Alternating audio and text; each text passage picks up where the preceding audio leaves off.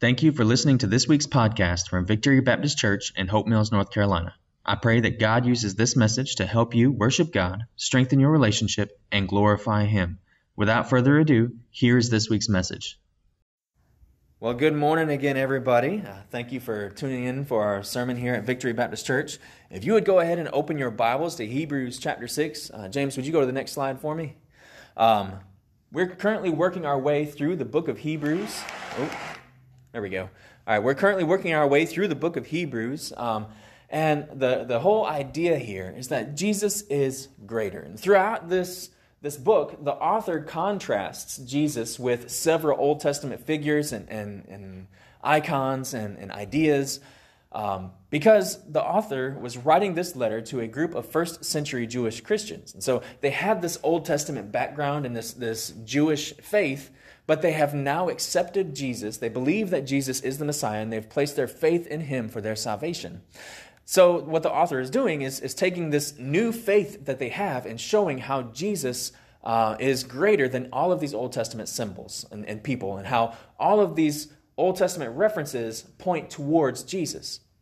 Throughout this series, we've hit a few different uh, mini series where um, it's specific people or, or, things where Jesus is contrasted with. But what we're doing right now is the, the author has kind of hit a little bit of a roadblock.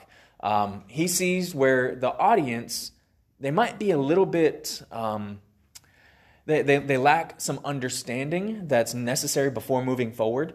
Um, but the author has, um, he's decided that he's going to keep moving forward anyway. And last week we saw there was a, a warning against immaturity, and this was a, a theological laziness where the audience had they, they had the ability to understand but they hadn't put in the work yet to really work through their faith in their mind and, and all the implications of it and so he says, Here are some things that you maybe need to go back and study up on, but I'm going to keep going anyway. Uh, and this morning, it's kind of a, a, continuation of that thought. And so this morning, it's a warning against apostasy. And we're going to be in Hebrews chapter 6, verses 4 through 12. And the main idea of these verses is to show the evidence of your salvation. To show the evidence of your salvation. And that's that, uh, we're going to break it down into three sections. There's uh, the impossible renewal and then a section about being confident in salvation, and then a section that I'm calling inheriting the promise. So I'm going to go ahead and pray, and we'll get into this text. Heavenly Father, Lord, you have given us your word so that we can know you, know more about you, and know how to live our lives. Lord, as we open up your word this morning, I pray that you will show us where we need to grow to be more like you. Show us how we can reflect your glory to those around us, and show us your truth. In Jesus' name I pray. Amen. So we'll go ahead and get right into this text. Like I said, we're going to start in Hebrews chapter 6, verse 4. It says, For it is impossible to renew to repentance those who were once enlightened, who tasted the heavenly gift, who shared in the Holy Spirit, who tasted God's good word and the powers of the coming age, and who have fallen away.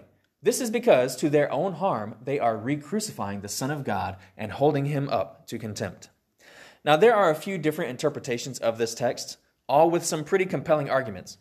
However, I do think that if we spend a few minutes with this and compare it with the rest of Scripture, we can come to a pretty clear understanding of what the author is talking about.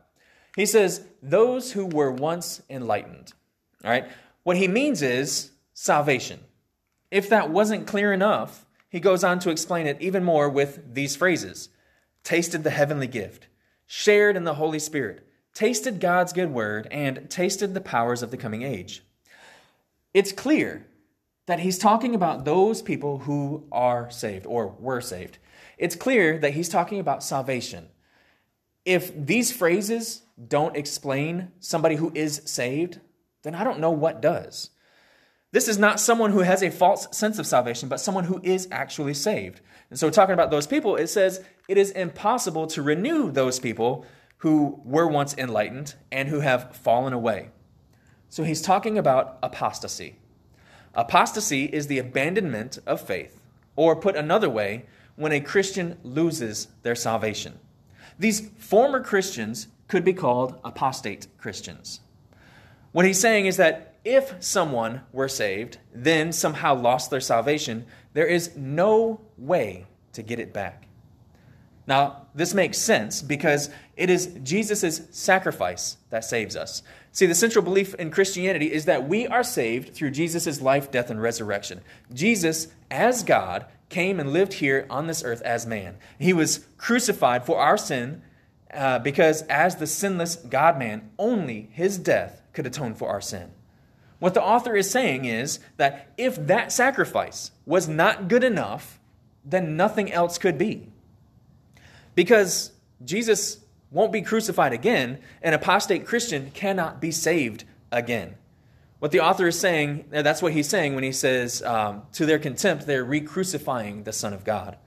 Their re salvation is impossible because re crucifixion is not an option. And then the author goes on to offer an analogy, uh, picking up in verse 7.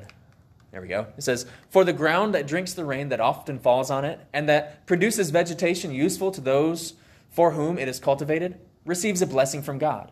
But if it produces thorns and thistles, it is worthless and about to be cursed, and at the end will be burned. See, the author uses a farming metaphor to make his point clear. When the rain falls on ground, it can yield one of two uh, products useful vegetation or thorns and thistles. See, that ground that produces useful vegetation, um, it receives a blessing from God.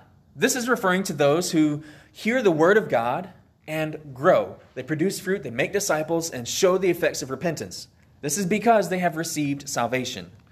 Then there is the ground that produces worthless thorns and thistles. That ground is cursed, and it will be burned. This is referring to those who, upon hearing the word of God, reject it and simply continue living according to the flesh and our sinful desires because they have not received salvation. This metaphor is very similar to Jesus' parable of the soils found in Matthew 13, where some seed is thrown on the path, some on rocky soil, some on thorns, and some on good soil. Um, and I do think it's important for us to keep that, uh, that parable in our mind when we're looking, working through this. But the focus of this series is the author's Old Testament references, of which there are many, many verses that relate to this metaphor. But here are the three that I think most closely relate. The first one is in Isaiah chapter 5. Uh, this is Isaiah prophesying, speaking for God. So he says, I will sing about the one I love, a song about my loved one's vineyard. The one I love had a vineyard on a very fertile hill. He broke up the soil, cleared it of stones, and planted it with the finest vines. He built a tower in the middle of it and even dug a winepress there. He expected it to yield good grapes, but it yielded worthless grapes. So now, residents of Jerusalem and men of Judah, please judge between me and my vineyard. What more could I have done for my vineyard than I did? Why, when I yielded, or why, when I expected a yield of good grapes, did it yield worthless grapes? Now, I will tell you what I am about to do with my vineyard. I will remove its hedge, and it will be consumed. I will tear down its wall, and it will be trampled. There we go. I will make it a wasteland, and it will not be pruned or weeded. Thorns and briers will grow up. I will also give orders to the clouds that rain should not fall on it. For the vineyard of the Lord of armies is the house of Israel, and the men of Judah the plant he delighted in. He expected justice, but saw injustice. He expected righteousness, but heard cries of despair. Another one would be Jeremiah 2, uh, verses 21 and 22. He says, I planted you a choice vine from the very best seed. How then could you turn into a degenerate, foreign vine? Even if you wash with lye and use a great amount of bleach, the stain of your iniquity is still in front of me. This is the Lord's declaration. And finally, we can't forget Ezekiel chapter 15. It's all of chapter 15, but it's not a long chapter. He says, The word of the Lord came to me, Son of man, how does the wood of the vine, that branch among the trees of the forest, compared to any other wood? Can wood be taken from it to make something useful? Or can anyone make a peg from it to hang things on? In fact, it is put to the fire as fuel. The fire devours both of its end, and the middle is charred. How can it be useful for anything? Even when it was whole, it could not be made into a useful object. How much less can it be? How much less can it ever be made into anything useful when the fire has devoured it and it is, and it is charred? Come on. Oh. I think my battery just died in this. Therefore, this is what the Lord God says Like the wood of the vine among the trees of the forest, which I have given to the fire as fuel, so I will give up the residents of Jerusalem. You can go to the next slide. I will turn against them. They have escaped from the fire, but it will still consume them. And you will know that I am the Lord when I turn against them. I will make the land desolate because they have acted unfaithfully. This is the declaration of the Lord God. See, in each of these passages, the nation of Israel is compared to a vine that should yield good grapes, but instead it is fruitless. Therefore, they are cut off by God and disciplined. Throughout the Old Testament, we see that Israel repeatedly fails to live up to their calling as God's people, and they are disciplined because of it. Now, the author here in Hebrews, the author is building on these Old Testament themes to say that now the penalty of apostasy is even worse than discipline. It is eternal punishment. Thus, the author's point seems clear. If a Christian were to lose their salvation or become apostate, then their damnation is sure. They cannot regain their salvation. Now, I'm going to assume that this teaching is going to make a few of you a bit uncomfortable because this is a Southern Baptist church. And part of traditional Southern Baptist teaching is the doctrine known as the preservation of the saints, or the, sorry, the perseverance of the saints um, or more commonly known as once saved, always saved. But don't worry, we'll get to that in just a minute. If you go ahead and give me the next slide.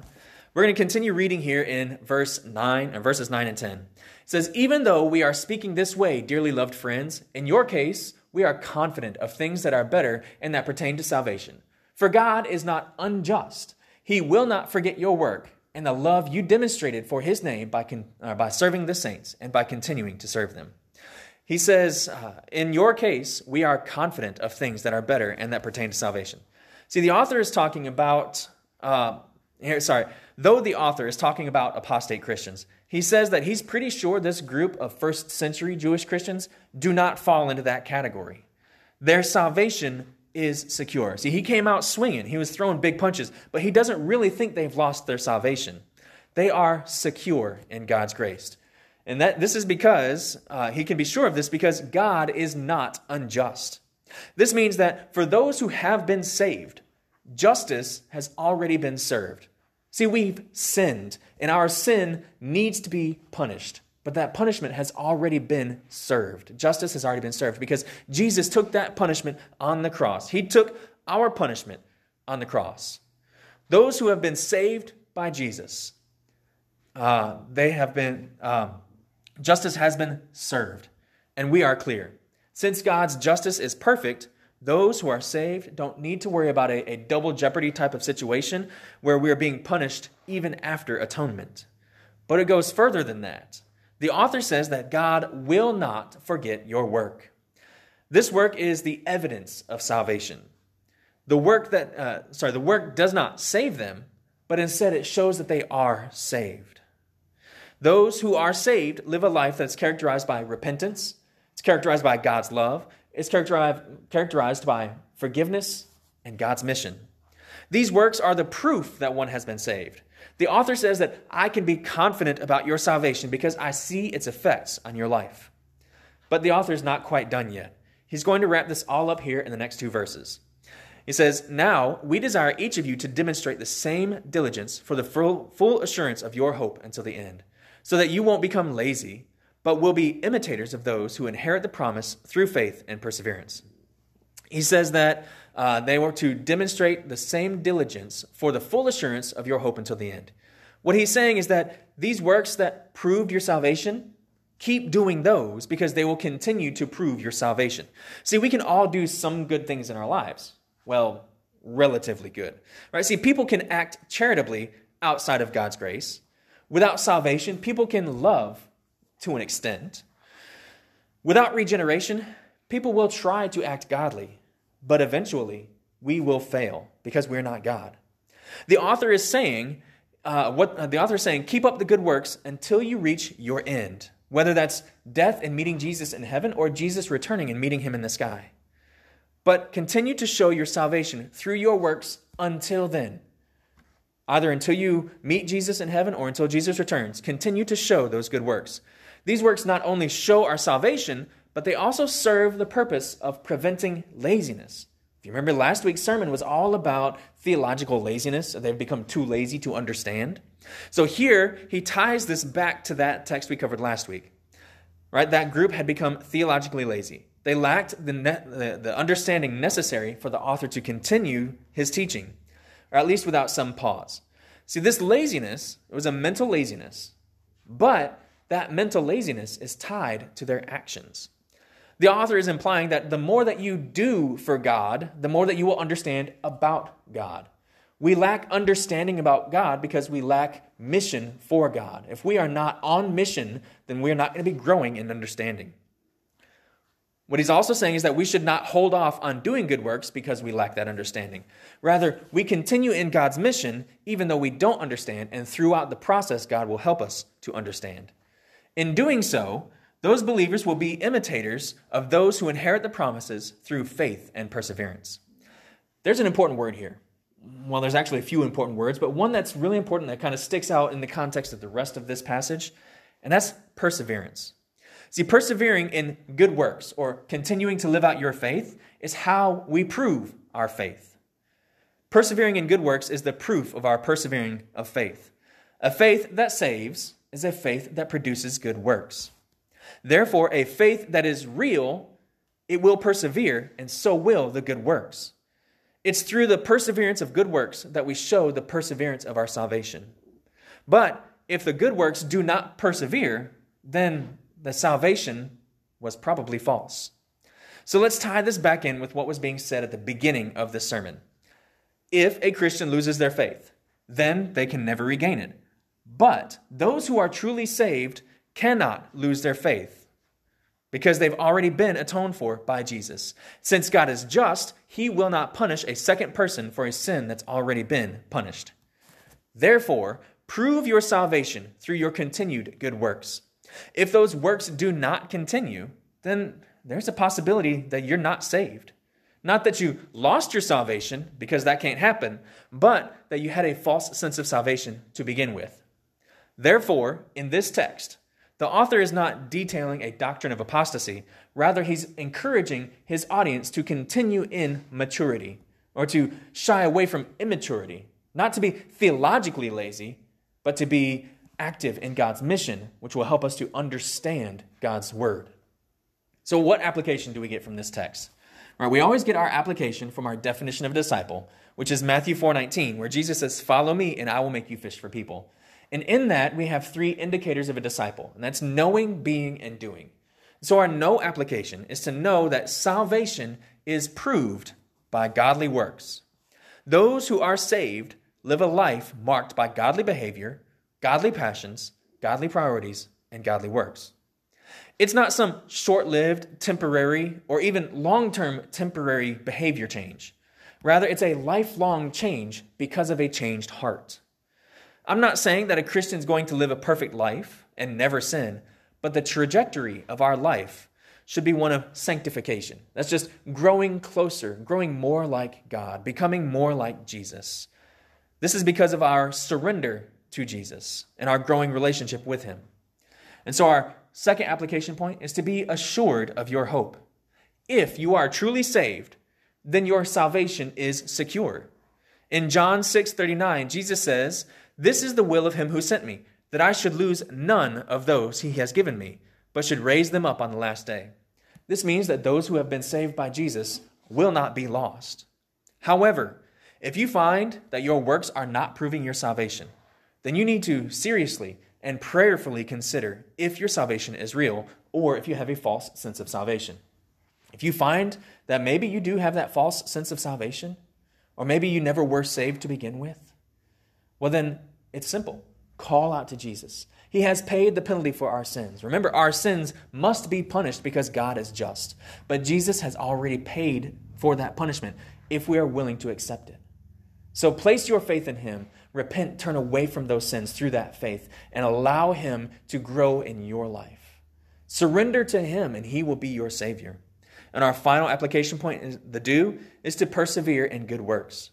Live out your life, live out your faith so that it is on display for all to see and obvious to anyone who passes by. The life of a Christian should be molded by their continual surrender to Jesus. So, let those good works continue in your life as you grow in your maturity. So, our three application points again is to know that salvation is proved by godly works, to be assured of your hope, and to persevere in good works. Let us pray. Heavenly Father, Lord, we praise you because of your word. Even when your word can be a little bit confusing sometimes, it's there for us to understand and to know you, to know you more, and to grow closer to you. Lord, I pray this morning that each of us can examine our lives to see that fruit of repentance, to see the, the, the evidence of our faith in our lives. God, I also pray that when we examine our lives, if that fruit is not evident, then we can seriously consider whether or not our faith in you is true. Father, if we find that our faith is not true, please uh, bring us to that point of surrender so that we can surrender to you and be saved and grow closer to you. Those of us who are saved, God, I pray that you will help us to live that mission every day, to glorify you, to worship you by making disciples. In Jesus' name I pray. Amen. I want to thank you again for tuning in to our sermon. Um, if God has had a message for you in this, go ahead and please leave a Thank you again for listening to this week's message. If you would like to know more information about our church, please visit victorybaptisthopemills.com or facebook.com slash vbchopemills. I would also like to ask that you rate and review this podcast. And if you found this sermon helpful, please share it.